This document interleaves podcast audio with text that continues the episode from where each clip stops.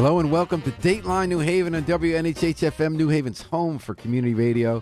I'm Paul Bass, your host, inviting you to look behind the headlines on the stories that make our community tick.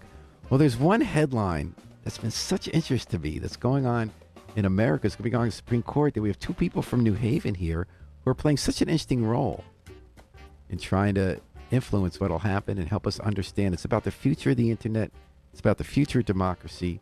It's the future of civic discourse, which is a fancy way of saying Google versus Gonzalez. Supreme Court's hearing a case that involves a Texas law about what you what tech platforms like Facebook and Twitter are responsible for. And a clinic at Yale has been studying these issues, dealing with these issues, and submitted an amicus brief in that case. So I'd like to say good morning to David Dinielli. Good Who's, morning. I'm sorry? Good morning. Good morning. Who's the visiting clinical lecturer at Yale Law School's Tobin Center for Economic Policy and the group we're talking about today, which is Tech, Tech Accountability and Competition Project, TAC.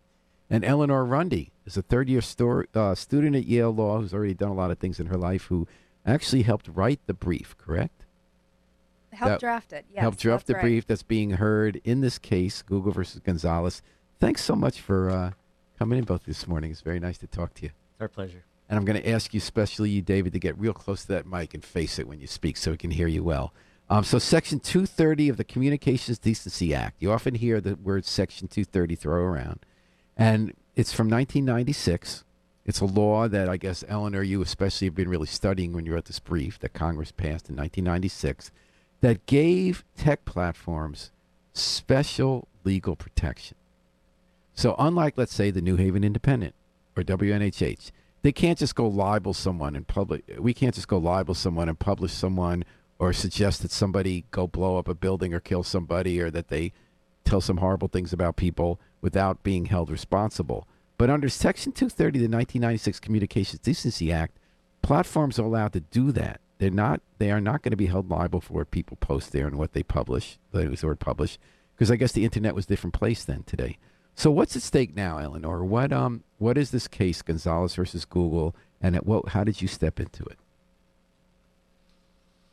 So our clinic, the Technology Accountability and Competition Project, started last uh, two years ago because a group of enterprising students saw a need for Yale Law to have some more opportunities for students to get involved in issues like technology, which, as you say, are right at the core of the future of our democracy.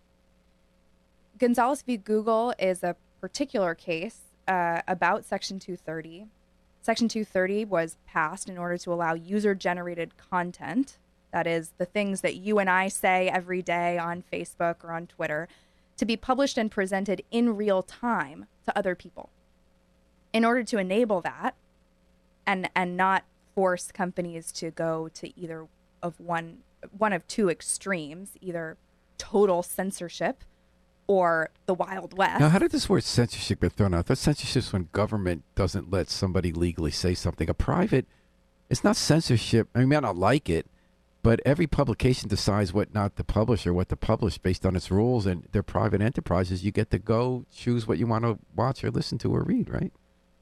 Well, you could have a very open funnel or you could have a very closed funnel. But why is it called censorship? I thought censorship was government taking action to limit speech. Okay, we can use another word. No, no, I'm not asking you to agree with me. I'm really Mhm. trying to understand it because everyone says that word censorship. Mm.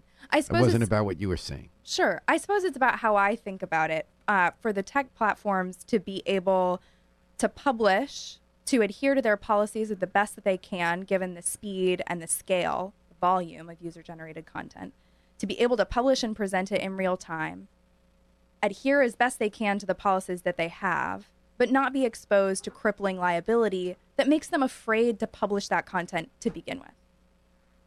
They're worried about they get sued. That's right. which is something every publisher wants about. Like, I can't, if someone wants user generated content, they put a comment to a, an article in The Independent and says, so and so public figure stole money, and also, like, I saw them run their car when they were drunk. I can't publish that because that's not true and it could destroy their life and I can get sued. But I guess we decided in 1996 that it's very important for the future of our country and democracy to allow companies that are big and make tons of money and do this on a large scale to be able to publish that right away and not have to be sued. You saw my bias in that. so, somewhere in there, yeah, it came out. I would say Section 230 does place pretty meaningful limits on immunity. And that's really what our the brief that we helped mm. draft was about. It was about going back to the text of the statute and saying immunity only applies with two prerequisites. One is that these internet platforms, internet service providers, now they're called digital platforms or intermediaries, did they create or develop this content in a way that contributed to the illegality of the content? Or was this just amplification or presentation of another of a, of a general user's user generated content And is the user legally liable? potentially yep Okay, so 1996. Well, first of all, why don't you tell us the specifics of this case, Google versus Gonzalez? You want to you want to tell us about that, David? Who sued Sure. whom and why? Sure.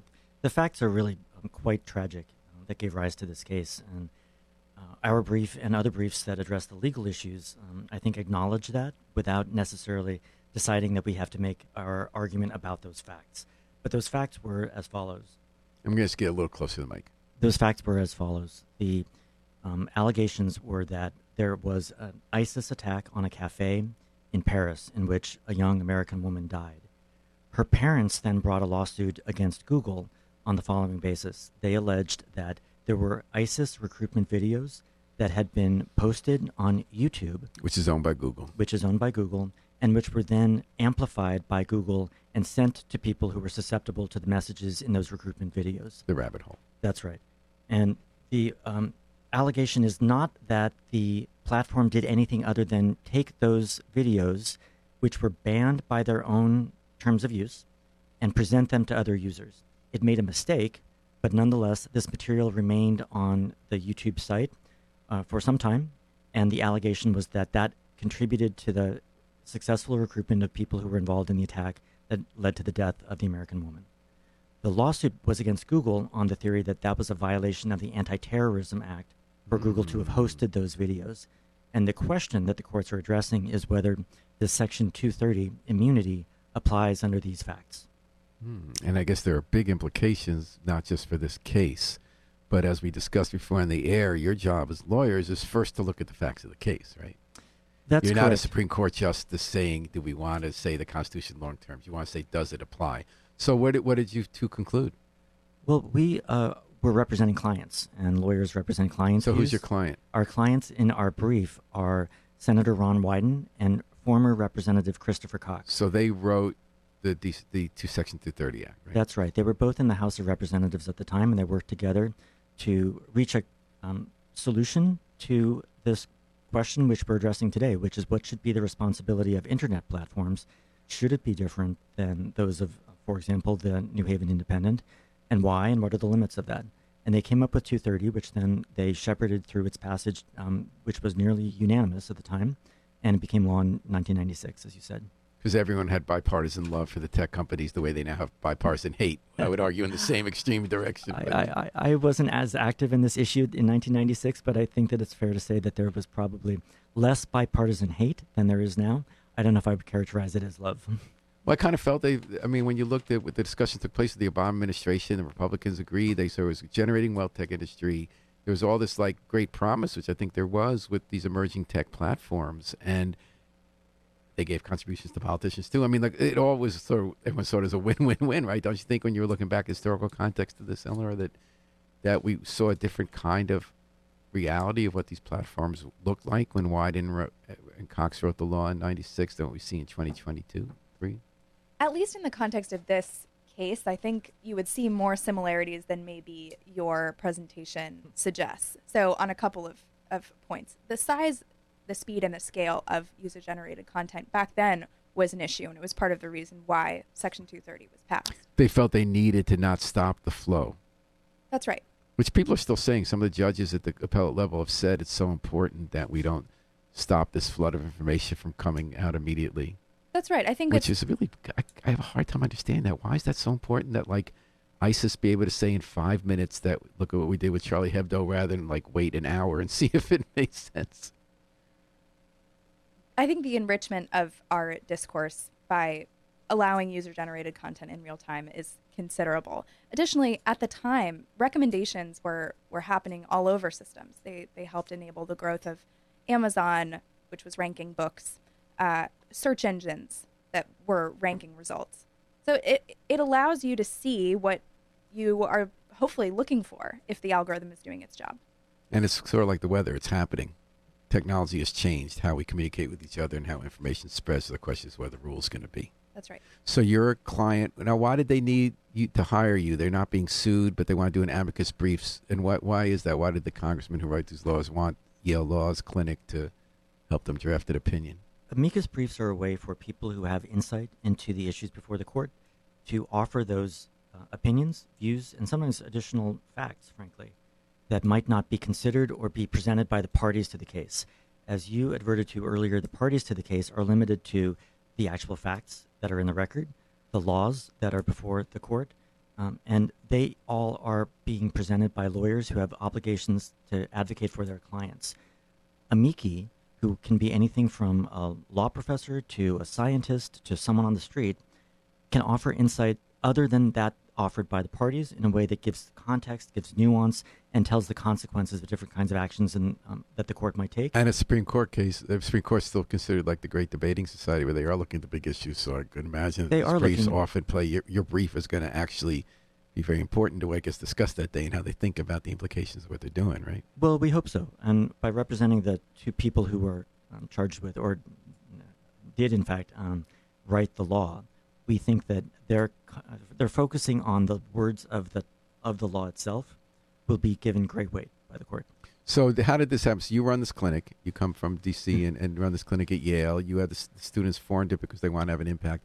How did it come about that these Congress members contacted you? And then how did you go about working with the students to have this opinion put together? I'll answer that carefully because some of that is um, privileged or part of that. We can just tell us and the Yeah. listeners. It's okay. You're covered by Section 231, which is you can say anything on Dateline New Haven. 231. I'm, I'll have to read that when I get back to the law, to the law, law library. Um, we as a clinic had been do- doing work with um, a member of Senator Wyden's staff on a number of issues. Oh. And when certiorari was granted, that's a hard word to say for many people. When they say we'll hear your case. when the court says that we'll hear your case, uh, we inquired as to whether there were plans to be involved on the part of the, of the senator, and uh, lo and behold, there were, and we ended up where we are now, representing them along with co-counsel. how fun. And how many students did you end up working with? There were seven students who worked on the brief out of a total of um, 14, 15 students. 14 or 15, I should know, but it's either 14 or 15, seven of whom worked on the brief in a very short period of time um, to I remember when you do these briefs, like when the immigration cases with Mm. Trump, when the Yale students were working oh, 24 hours around the clock that weekend, that first weekend, and they put the briefs up. It's exciting stuff when you see how the law makes a difference in people's lives. So Eleanor, how did you get involved in this brief? Well, I was lucky enough to be a member in the clinic, and I should emphasize I was neither the sole nor the lead student Yeah. working on this brief. Um, I'd love to give a shout out to Abby, Daniel, Cart, John, Natalie, and Shreyas, who all did amazing work uh, together over the course of the last fall. And were you meeting in person or doing the seven of you, and, and you were you meeting mostly um, over Zoom or? We were all in person, and when the opportunity came up to to contribute to this effort, uh, people just raised their hands and said, "We'd love to do it." And at the time, I was sort of overloaded on my schedule, and I said, "You know what? I think I'm going to drop a class." Oh, so interesting. In order to- what class did you drop? I, it was another independent research project, and I just decided that, that being part of this brief was going to be a lot more fun and probably a lot more uh, influential. And than- why did you care about it? I cared about it for a couple of reasons. I think Section 230 is an incredibly important act, and I thought it was also a unique opportunity to get back to the text of the statute and to hear from the co authors both about their original intentions and about the way that they felt the court needed to read the statute in light of the facts of this case. And did Wyden and Cox come down, or was that virtual? You talked to them. Uh, we were in contact with um, their staff and with um, Representative Cox directly. Uh, it was a very close working relationship. It was intense. There were lots of situations in which um, various people who were involved had similar views on certain of the interpretations we needed to make. Other people had other interpretations. It was just like the best of the best in, in terms of our experience working with people who thought very deeply about matters of great concern. So it was a terrific experience all around. We're talking to Eleanor Rundy, a third year law student at Yale, and David Dinielli, who runs a uh, clinic there about um, tech accountability and competition. And they worked with a team of others at Yale to put together an amicus brief that's part of an important part of a upcoming Supreme Court case, Gonzalez versus Google, about what responsibility tech platforms have, like YouTube, for the uh, impact of the stuff they publish. You're hearing that in Dateline, New Haven, 13.5 M, live stream, newhavenpin.org. When is the case being heard? It's going to be argued on February 21st. And you, I noticed that last weekend you actually filed the brief. We did. It was filed on Thursday, which was the due date for all of the briefs that are technically in support of Google. That's a little bit of a misleading term of art. Uh, our clients concluded that, under their interpretation, Google is entitled to immunity in this case, and that determined the due date for our brief, as opposed to a brief that concluded otherwise might have been filed in support of the petitioners. For And example. because are you, I take it you're a member of the DC Bar, no, I'm a member of the California Bar. so that allows you to submit on their behalf. Because I noticed the students' names weren't on the brief. That's because you have to do it on their behalf. right? That's right. I am a lawyer. I'm allowed to be on the brief. Uh, the brief has to have at least one member of the Supreme Court bar, and that was someone at the law firm we partnered with called Munger Tolles and Olson. So you concluded, if I have it correctly, and from looking at it, that you weren't settling the big picture questions about tech. You were saying, reading what this law says, you concluded, if I'm not wrong, that it plainly says Google is not liable in this case because of the, the text and the intent of the 1996 Section 230. Is that correct? that's correct. Uh, And why did you, why did you come to that conclusion? our, but, but again, without revealing confidences, uh, the the position of the brief is uh, limited to the facts of the case, which is where the clients, and I think I can reveal this, thought that they had the most um, expertise in describing their words, what they meant, and their application to the facts of this case. And what did they mean? Uh, I mean, I'm taking what you wrote. I'm not asking you to tell me private conversations. Like in what you submitted in your brief, what did you argue, Eleanor, that that this law says and meant? So first of all, it's not a blanket protection for digital platforms. Yeah, you're making It's that clear. It's also yeah. not a blanket protection for all recommendations, right? Mhm. We just went through the two prongs of the statute. What I talked about earlier Mm-hmm. uh, uh, about create and develop. And then a second piece, which is does the claim at issue treat the platform as a publisher or speaker? And so you said, you know, we're not getting the big picture questions. That's because Section 230 is actually tailored to be one of those case by case analyses where you have to be really careful about what exactly is the content at issue, what's the relationship between the platform and the content, what was their degree of involvement in creating that content. So, can you give me specifics repeating at the prong for people like me who are not as conversant with this? The two prong test, how did this case, based on what you wrote in the brief, not private conversations, based on what you argue in the brief, how does this case pass those two tests? Recommendations are just like any other content moderation decision immunized by Section 230. So they fall under that same test. Meaning, if they say you should watch this video, it's still not their video. Right. Under 230, they don't believe YouTube was publishing this. They didn't, uh, they, they, I believe they are treating YouTube as publishing it, but they didn't alter the content. They didn't go in and change the video or edit the text and, and say, make it say something that it didn't before in a way that made it either more illegal or made it illegal, whereas before it was legal. So if they had taken out, if you take out of a video a threat to kill someone or blow up something, but there are still other problems with the video, you're actually in more trouble because you edited it. If you just leave it alone, then it's say my hands aren't on it, so we're just passing it along in the civic commons. I think that's a good question. I, I think the way that we would the the brief would answer that is you have to ask whether or not it contributed to the illegality. Hmm. So if you went in and you made it more legal, But they still had parts you that know, were you illegal. probably wouldn't end up being liable. But it sounds like you're still liable for the parts that are illegal because you're no longer having the protection of saying you didn't alter it, that it's not your content, it's their content. I think that's a great question. I defer to David on I mean, this is the a, basic an level. additional. Because I told you from the air what my Yeah. bugaboo is as a pu- as a publisher of a very small publication that I feel like they get a a free card to make tons of money and influence things on a large scale, and not take responsibility for what they're doing in a way that smaller publishers don't. And they should, but you're saying the value is that having instantaneous public comment, a flood of it at all times, contributes to democracy. well, I do want to honor that instinct, right? And That- you also said there are guardrails. The twenty, the, the 1996 Act does have certain things they're not allowed to do. Absolutely, and, and I think I think that knee jerk reaction is right.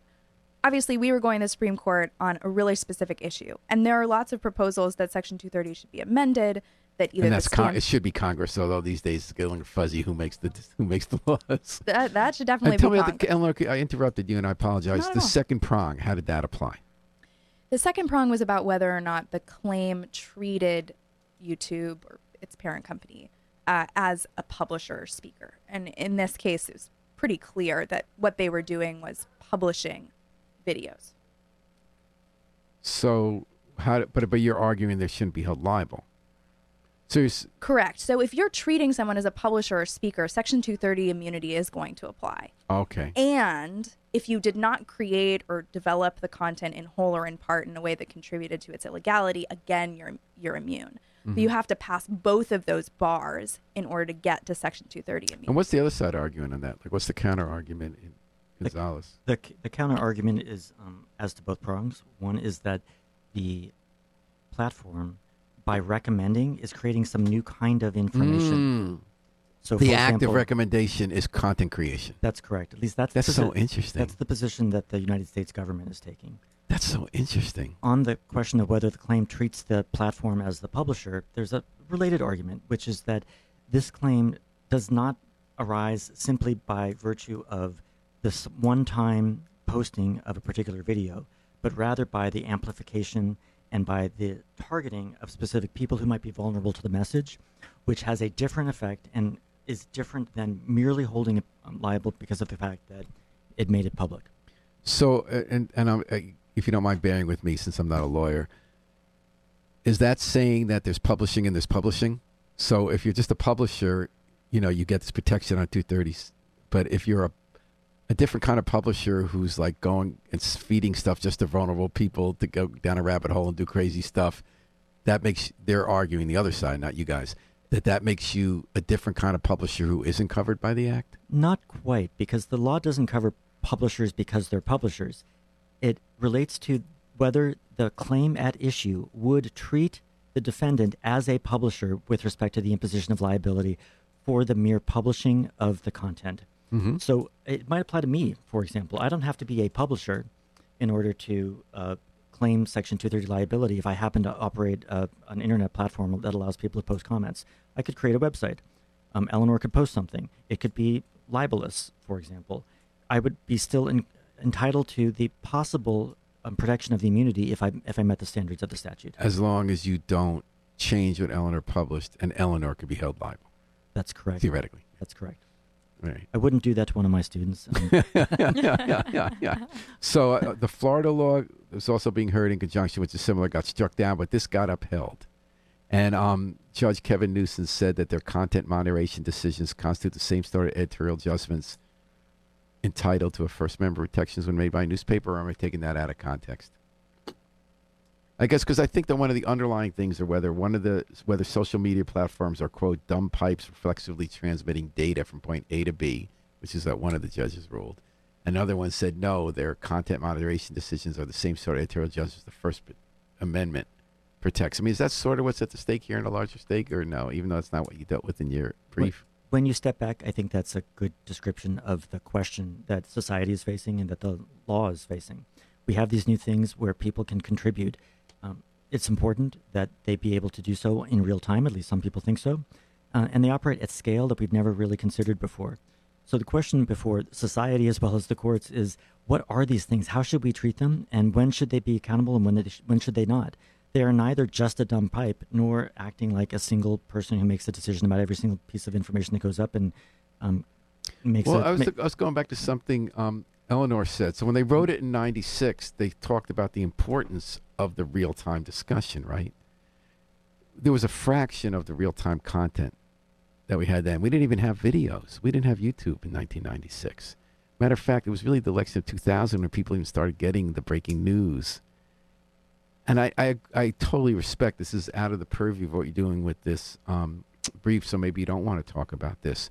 But do you feel the changing reality might change those questions? Why is it important that people instantaneously be able to spread information and reactions and possibly libel or lure people into violent acts rather than if it were instead of a billion people, you know, weighing in in five minutes, it were 100,000 people in a moderated way to follow libel law over 24 hours? What would society lose?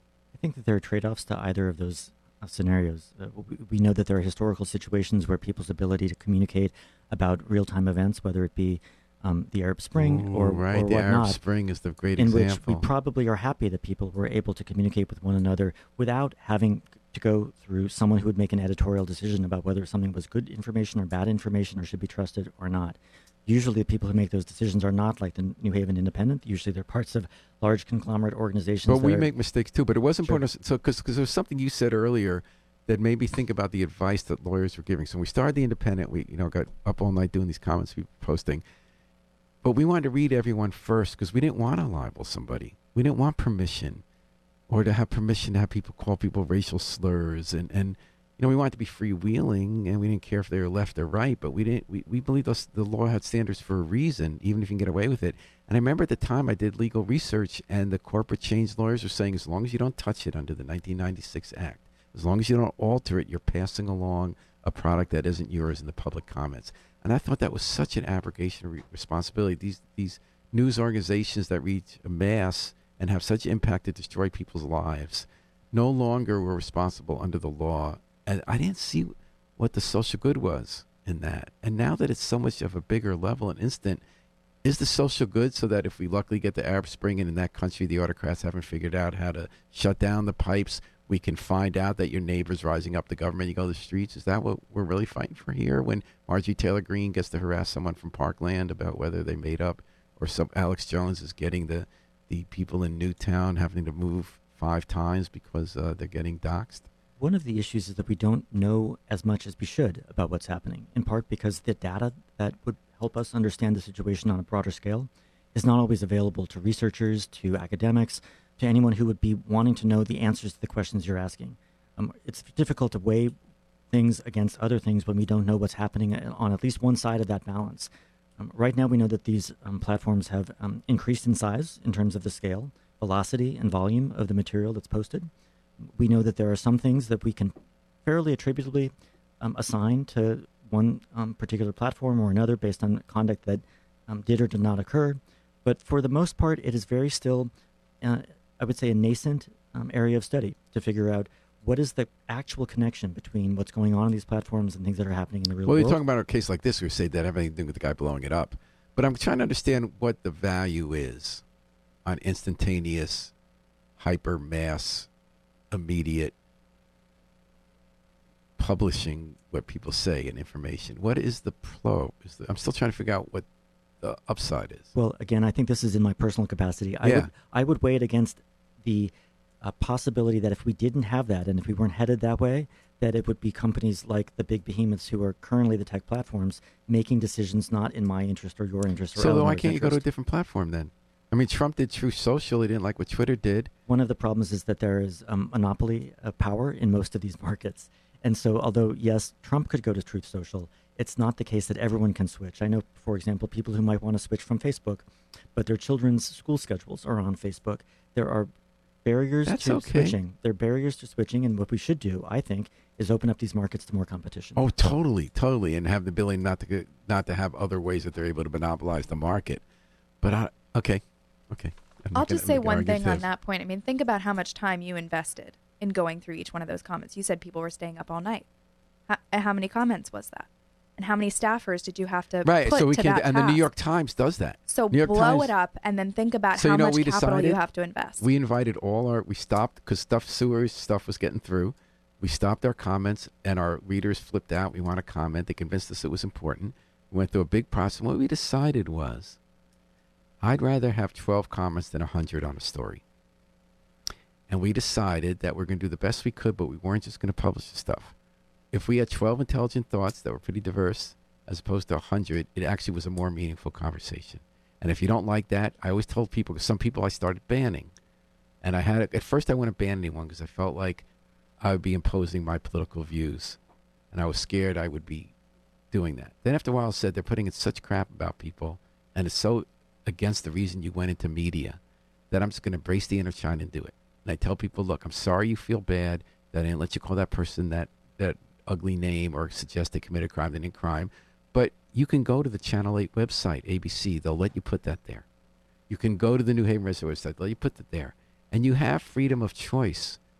And I agree, you got to deal with the anti competitive parts of the market big time. But you'd still had the choice. And in fact, people in New Haven made the choice. that if they cared about stuff, they were going to go here for the discussion. And when they make decisions in government, they, they feel, even though it's not a scientific science pulse, and there are other websites, especially on Facebook, where hundreds of people weigh in. And I would argue it really doesn't matter. Yeah, I think it's So- very context dependent. I think it's a lot harder for a social media platform, for instance. It is. How much money? They can't do it at that scale. And I say, I'm crying. I'm playing the violin. So, Facebook, your business model on Twitter that's based on something pretty ugly, and you can do in scale, and make tons of money while you're destroying people's lives and wrecking the world. I'm sorry you can't do that because it's not going to work at scale. Because you can't hire enough people. You're going to have to have a lot of smaller ones. So Mastodon tried it with Twitter. Mastodon was boring, so we lasted there a week and left. But maybe, and you know, the school schedules on Facebook. But then there'll be something that's interesting that they will put the school schedules on Facebook. So let's imagine instead that you were talking about which friends you got to see posts from. And some third party is telling you you can only see the posts from 12 of your friends instead of 100. Which Facebook has done because they want to make money on users now because some of the very good laws that people like you advocated where they can't take our privacy away means they have to now monetize that. So you know what my answer is? That's okay. Facebook's a private company. Musk can do whatever he wants on Twitter. I'm going to find some other platform. And if I don't have one today, my life isn't lost. And I have, I'll, I'll call up my friend, and I'll call up five friends. But I still want that. But I don't feel like if it's a month lag time till you find a better alternative, especially if people like you keep the marketplace competitive. I still don't, I know I'm being hardcore and I'm sorry. I don't see what's lost. I don't see what the value is in that scale at all cost with no responsibility for product safety. So my personal inclinations are probably more similar to you, yours, than maybe our brief. But I know much less about the law than you But- guys do. That's why I'm asking you. But I will say that uh, Section 230 does not immunize just the biggest and the largest tech platforms. It applies to everyone. And one of the concerns that was at the minds of those who drafted it and enacted it and remains uh, top of mind for many people who support something like it is that there are small outlets that might not be able to put into the um, effort, might not be able to put in the effort that you and your staff members did. And if that's the case, I would prefer that those still be able to try their best to market themselves, to compete, um, without the threat of liability that could shut them down because one person posted something. And I would argue, someone who has run some pretty low budget operations, I didn't feel I should be in business if I could destroy somebody. I didn't think that was so important. I agree it's hard, but then you just have to settle for having fewer comments up until you get to them. Perhaps. Uh, again, we're weighing values, right? We're weighing the value of being able to democratize participation by um, making something available available that is like a like a megaphone, right? Someone Right. goes to their computer and says something. How many people say things that are not destructive? How much would we lose if we shut that down? These are difficult questions and their value judgments. And the great thing about the internet, the reason we believed in it so highly, now it's got more complicated, is the barrier of entry has gotten so low that anyone could do it. well, er- anyone can. You might not be able to that's have a correct. thousand people that day, but you could do like you know in Vermont the email list they have now. People care about state government. We get to post once a day, I'm unfamiliar with that. and it's really interesting. It's their answer to social media, and it's been really successful. And so we've lost their ability to instantaneously post a hundred things a day about state government. And all these people who seriously consider what's happening in state and they have different points of view have to think about what they posted. I mean, I think it's really good to have alternatives like that. And I would emphasize, just as a point of commonality, I think, between the three of us, we're not pro tech or anti tech. I We're agree. just looking at pretty specific issues. and the potential. And I love that you're doing that. We're talking about that on Dateline New Haven, WNHHFM, with two people who are in the mix at a big case about to be argued in the Supreme Court. They've just submitted amicus brief, which is very interesting about Section 20 230 of the 1996 Community Decency Act, Communications Decency Act, and what that means for what we can and can't have on social media platforms. Eleanor Rundy, was it fun working on this? Was it worth dropping a class to work on this? I hate to say this because I adore the professor whose class I dropped, but uh, it was a lot of fun, and I'm glad I did it. What'd you learn from it? There was a lot of collaboration. There was a lot of teamwork. I learned a lot about the the Communications Decency Act itself, uh, and and the process. I'd never done anything like this before. We had filed a, a an amicus brief as a clinic on a, a very different matter, a consumer protection matter, but we had never done it in the Supreme Court before. And David, how about for you? I mean, you've had a long career. You've been at Southern Poverty Law Center. You're at Omidyar Network, which really does some of the groundbreaking stuff on how the promise of the internet early on with information. You guys are a fantastic organization. Um, and you work on anti-hate and extremist litigation. So when we had these arguments before, no one's going to take away your credibility in caring about you know people not being abused. And wh- what uh, what was it like for you to work on this project? Did it have any new insights for you? Did you learn anything about what these issues mean or how you address them in the legal context? as a lawyer, every time you take on a new issue or write a new brief, you learn something that you didn't know before. You think about it differently. And what I love about working with the students in the clinic is I get to watch them doing the same thing and undergoing the same um, processes where they dig and they dig and they dig. And every time they dig, they find something else. But what I really enjoy about the practice of law, uh, as well as, as, the joy that I'm, I'm, hoping to instill in the students, is that when you're working with each other, you learn more together than you do by yourself, and you end up really respecting one another. Um, uh, you become friends. You're in the trenches, and as people say. It's kind of exciting to get common purpose and all that. You know, when I think about the generational change, I see that in journalism. I learned so much from working with people who are Eleanor's age, not to be paternalistic here, you know, like the old guy, but they often see things in ways I never thought of. Absolutely. I'm doing my job the same way, or even just analyzing a political situation, you know? Like you used to think there's just like no way you're going to have gay marriage. I mean, when we, when we were doing LGBT stuff, we didn't even call it LGBT in 1980s and 70s if you thought you could have civil unions, can America get there? They're going to have like this backlash, everybody kills each other. Then all of a sudden, no, we can have gay, ma- you know, younger people say we can have gay marriage and the world's not going to blow up. And in fact, all these conservative Christian, Republican young people are going to agree. So is there anything like that that you saw in the law here about the way we look at communications or the way the potential of information to deprive people of their rights or the way they looked at the law and saw that as an instrument for addressing that after you've done it for so many years? You know, it's funny. I was listening to the Bostock oral argument this morning, or as an assignment for a different class, and I noticed that they're all about hypotheticals. And it was amazing the degree of imagination that you need in order to write an effective brief like and, this and, one. and your generation has so much more of the imagination because we have too many years of accumulated experience to believe that limits what we think can be done, right? Did that come into play here at all? Well, I don't know about that. David was really our shepherd. So I, I certainly wouldn't say that the students knew more than he did. I didn't say had... no more. Did you see possibilities that he didn't see, or did you see new ways of looking at it? I think everybody brought a different perspective to this to this project. What about you, David? Well, I sometimes am um, reminded by how much of your lives have been lived with tech, mm-hmm. uh, and the fact that that sometimes leads to deference to the fact of tech as, as well as its inevitable change. And I sometimes think of it as a, a static thing, um, something I came upon later in life. So it's it's a different approach, and sometimes is that a little bit from how you used to have to crack a lot of books that then they look up quickly, and they you used to have to write out stuff oh that they cut goodness. and paste. I had, yeah, I had to read books that used paper. Have you have you ever heard of such a thing? I had to look at indexes like and, and tables of contents. uh, no, it's not. The, it's not necessarily those kinds of things. It's the uh, way in which everything about their lives is already suffused with technology, and it's not a separate thing to them.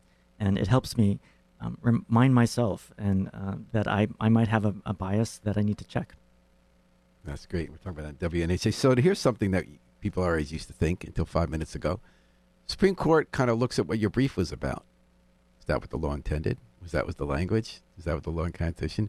And then Congress is supposed to make the laws that decide the big issues we're talking about today. After case after case, whether it's a shadow docket or not a shadow docket, Roe, the Supreme Court is making that policy and deciding the big questions.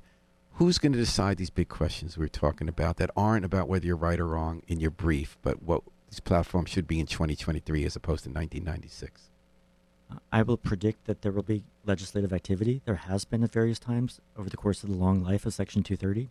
And one hears grumblings even today that there will be activity maybe quite soon. We'll see what happens, but it ought to be um, the subject of concern for everyone who has any interest in. The so there's the been all, for a few years now. There's been. Tell me if I'm wrong about this because you know a lot more than I do. There's been some convergence on left and right. I mean, Josh Hawley, the senator from Missouri, and Amy Klobuchar from Minnesota are agreeing on a whole set of responsibilities they want to add to big techs and how they're operating. And so theoretically, in the way Congress works, that should be an opening for bipartisan legislation that could make change on a big issue. We saw year after year, there are a lot of stories about that. People like us read them, and then they don't make it in the end when the priorities are what's going to get called because it seems like, I don't know if it's because there are enough political donations on both sides of the aisle that there's enough incentive to get over it, or because the polarization of American politics that people have to view issues in camps so they really can't come together to solve a big issue. Whatever the reason is, generation here. How he was optimistic here. He believes Congress can do it. You've watched Congress now as a, as an adult. What do you think? Or do you think Supreme Court's going to continue just p- p- Congress punting it over the Supreme Court, and then we'll be mad at them, but they'll be deciding these big philosophical issues? I agree with David that the key is that the American people get to make these decisions as as close to popularly as possible, and that suggests you know that's what we want. Are we able to? Are we right. able to do that? Can our system do it?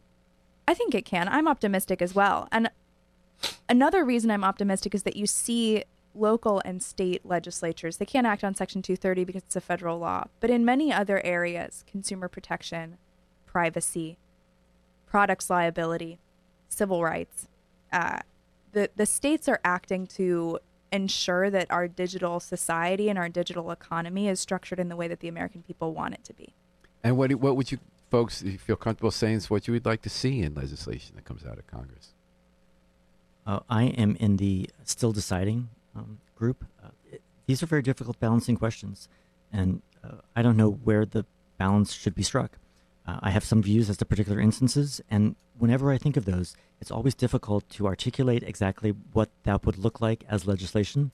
I'm really hopeful that we'll be able to continue as a clinic to be involved um, with those questions and maybe even work with some legislatures, legislators who are. So um, what's next for charge. you? Are you long term at this clinic? What other work are you doing, and, and how engaged are you going to be on this issue? Uh, I hope I'm long term at the clinic. I'm also doing a lot of work with economists at the Tobin Center and elsewhere on other issues that are related to digital regulation in particular. And are you look? We talked before, you know, you're looking at the European Union, which is kind of moving ahead of America and throwing We- out some ideas that we can watch. What are you watching of interest there? We are. We, um, along with um, a lot of economists and lawyers in Europe, recently published a paper that offered some insights into where we think the European Commission should put its strongest efforts in the first couple of years of the enforcement of the Digital Markets Act, which is a comprehensive regulation that changed dramatically the way that the digital platforms work.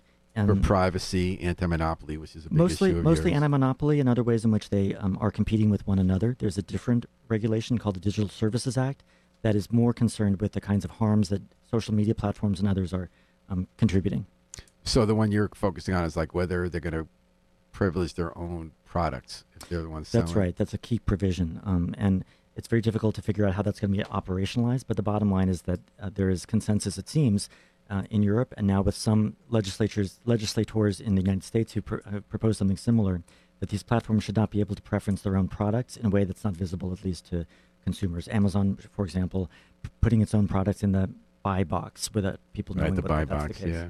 or for example google putting its own results its own products its own services at the top of the service the um, Search results, results, page for and then the search app results stores, yeah. that's correct app stores as well And then, is it the Netherlands that are going to become like our California? You know how states, California does environmental regulations or, or new laws, and the rest of the country watches and industry reacts because they're such a big part of the market. They're saying that they're you holding them the Dutch standard. The tech companies saying if we meet their rules that are strict for about privacy and anti-monopolistic practices, there is everybody else that'll fall in line. there is some of that happening um, the netherlands has had um, some interesting moves it's taken in connection for example with dating apps and whatnot, whatnot but i think that the analog here is that people are beginning to realize that the action is taking place in europe and europe is a big enough market that if europe requires it um, it might not be california that has to do it maybe it's just That's what I mean. They're the And if maybe if, if it's Europe and California, the digital platforms have really no choice but to fall in line. We'll And- see how that plays out. And Eleanor, what do you see? You say you're not sure what you're doing next in life. You're graduating this year. Coming out of this experience, how do you see? What kind of engagement do you see on this issue in your life moving forward?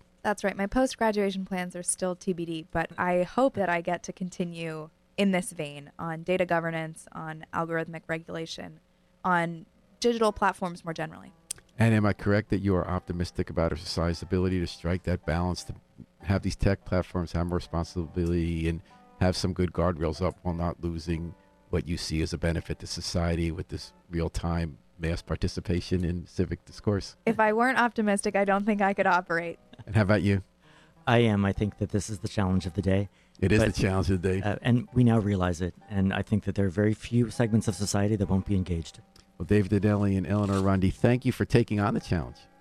We love when smart people take the time to try to wrestle with some society's biggest issue. And thank you for taking the time for coming on WNHH Of course, thank you. And talk Thanks for about good me. luck with this case. It'd be exciting for February 21st. You're going to watch it online? You're going to go to Supreme Court or what? We might go. We'll see. You we go to might have a little field trip.